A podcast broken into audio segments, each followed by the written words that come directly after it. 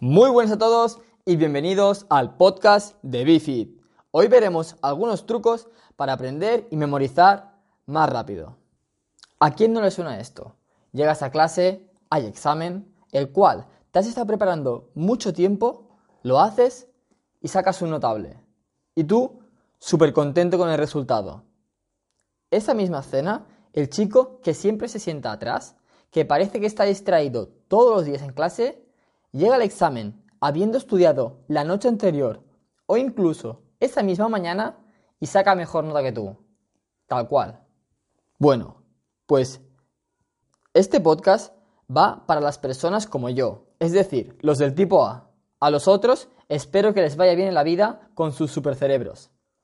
Aquí voy a darte una serie de consejos para que optimices tu estudio y seas mucho más productivo en menos tiempo. Para eso, vamos a grabarnos la siguiente frase en la cabeza. No estudies más, estudia mejor. Antes de nada, tienes que saber que tu cerebro es un tío muy listo. Cada segundo de tu vida, aunque no te des cuenta, va captando cientos y cientos de informaciones diferentes. Olores, imágenes, sonidos, gustos, miradas, pensamientos. Vamos, que si tuvieras que estar pendiente todo el rato de lo que te rodea, acabarías loco o te explotaría la cabeza. Por tanto, el cerebro actúa como una especie de colador de todos esos datos, los filtra y se queda con lo bueno o con lo que cree que es bueno. Vamos con el primer consejo. Consejo número uno. Ten presente la curva del olvido. Tenemos memoria de pez. Al cabo de unas horas de estudiar algo o asistir a un curso o clase, nuestro cerebro ya ha olvidado un 50% de las cosas. Al segundo día ya no se acuerda ni de un tercio del contenido y al final de la semana prácticamente se le ha olvidado todo lo que habías estudiado o aprendido. Solución para ello, muy sencillo, ir haciendo repasos temporalmente. ¿Cuántos hago? Muy fácil. Cuanto más cerca estés de ese examen, más juntos estarán estos repasos. Por ejemplo, si esa prueba la tienes en un mes, no es necesario que estudies cada día, ni mucho menos. Pero si el examen lo tienes en tres días, pues vas a tener que hacerlo. Lógico, ¿verdad? Activar la máquina todas estas veces hará que tu cerebro retenga mucha más información, ya que estará pensando algo así. El tío pesado este que no para de recordarme el tema de la anatomía y los músculos. Vale, vale, ya me lo, aprendo y, y lo quedo para mí. Es decir, lo retienes. Y además, que el cerebro retenga esta información tiene un plus. Será mucho más fácil acordarte en un futuro de estas cosas. Una herramienta muy útil que juega con esta curva del olvido es la aplicación Anki Droid, que funciona con tarjetas de memoria tipo flashcards. Por ejemplo, capitales, Madrid, España, Francia, París, etc. Y las preguntas que más vas acertando son las que menos te vas recordando con tanta frecuencia. Y las que más fallas son las que más se van repitiendo hasta que te las aprendes todas. Es una aplicación muy útil y gratis para memorizar este tipo de cosas. Segundo consejo, empieza cuanto antes. Parece obvio, y lo es. Pero no me di cuenta de esto hasta mis últimos años de universidad. Pongamos el caso que tienes un examen o tienes que entregar un trabajo en un mes. ¿Cuánto tardas en estudiar o hacer el examen? Exacto, un mes. Si este mismo examen o trabajo te lo ponen dentro de una semana, entonces vas a tardar una semana en prepararlo. No tienes otra. ¿Entiendes por dónde quiero ir? Cuanto antes empieces, menos tendrás que hacer cada día.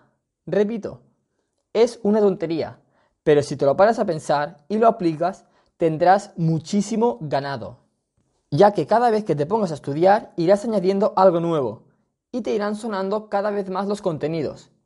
Además, te aprovecharás de la curva tiempo olvido mencionada anteriormente y harás que ésta sea menos pronunciada y podrás retener así la información más rápidamente. Tercer consejo, dale sentido a lo que estudias.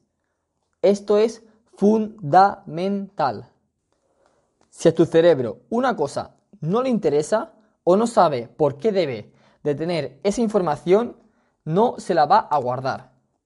Cuando estudiemos, tenemos que buscar ese eureka, es decir, comprender qué es lo que estamos estudiando, pudiendo así relacionarlo con otros datos que ya conocemos o con algo que aprendamos en un futuro. Si tienes que aprenderte una lista de cosas para el día siguiente, vale, empolla toda la noche e intenta memorizarlo. Pero ten presente que se te van a olvidar la mayoría de cosas al instante de que acabes la prueba. En cambio, si entiendes lo que estudias, lo retendrás mucho mejor y durante más tiempo. Cuarto consejo, muévete. Ojo, no me refiero a que te pongas a estudiar mientras corres o en medio de tu entrenamiento en el gimnasio. Aunque reconozco que a veces yo lo he hecho y me he llevado apuntes al gimnasio. Así de friki soy. No. Me refiero a que no estudies ni en el mismo sitio todo el rato, ni a la misma hora, ni en las mismas condiciones siempre. ¿Por qué?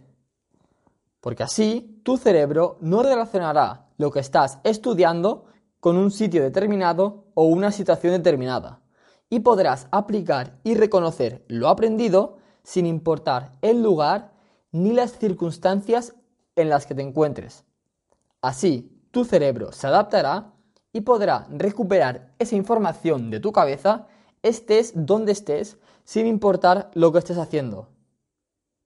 Cambia de sitio, hora, métodos, apuntes. Viva el caos controlado. Y ya que hemos hablado de, ejercicio, voy a darte un consejito extra. Antes de ponerte a estudiar, prueba a hacer un poco de ejercicio suave. Ya verás cómo tu cerebro se encontrará más receptivo en el posterior estudio. El ejercicio no solo sirve para trabajar el cuerpo, sino también la mente.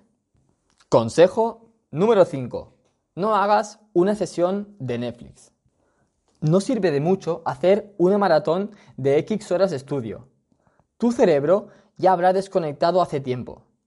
Optimiza tu estudio. Es mejor hacer varias sesiones cortas, pongamos el ejemplo de tres de media hora, separadas en el tiempo, que una larga de una hora y media seguida. Serás mucho más productivo y te será más fácil retener la información si haces esto. Consejo número 6. Trabajo activo mejor que pasivo. Vamos, como en fisioterapia. El examen es tu mejor amigo para prepararte para un examen. A ver, está bien subrayar, leer en voz alta, copiar apuntes, etc. Pero en este tipo de estrategias, tu cerebro, digamos que no está en marcha, no está alerta.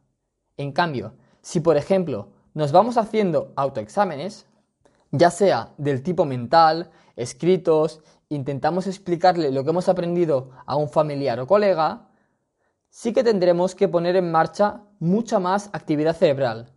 Y ese esfuerzo extra que realizamos hará que aprendamos y memoricemos muchísimo más. Pruébalo, la diferencia es abismal.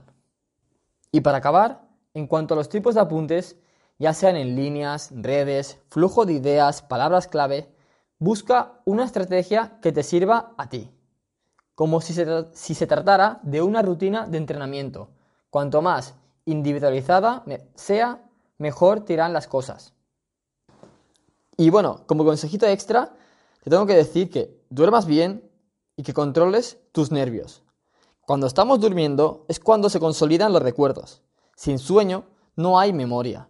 Y además, un exceso de estrés puede bloquear a tu cerebro para que, para que almacenes nuevos recuerdos. Así que, keep calm and sleep well.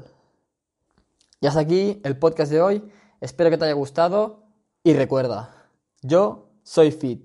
¿Y tú?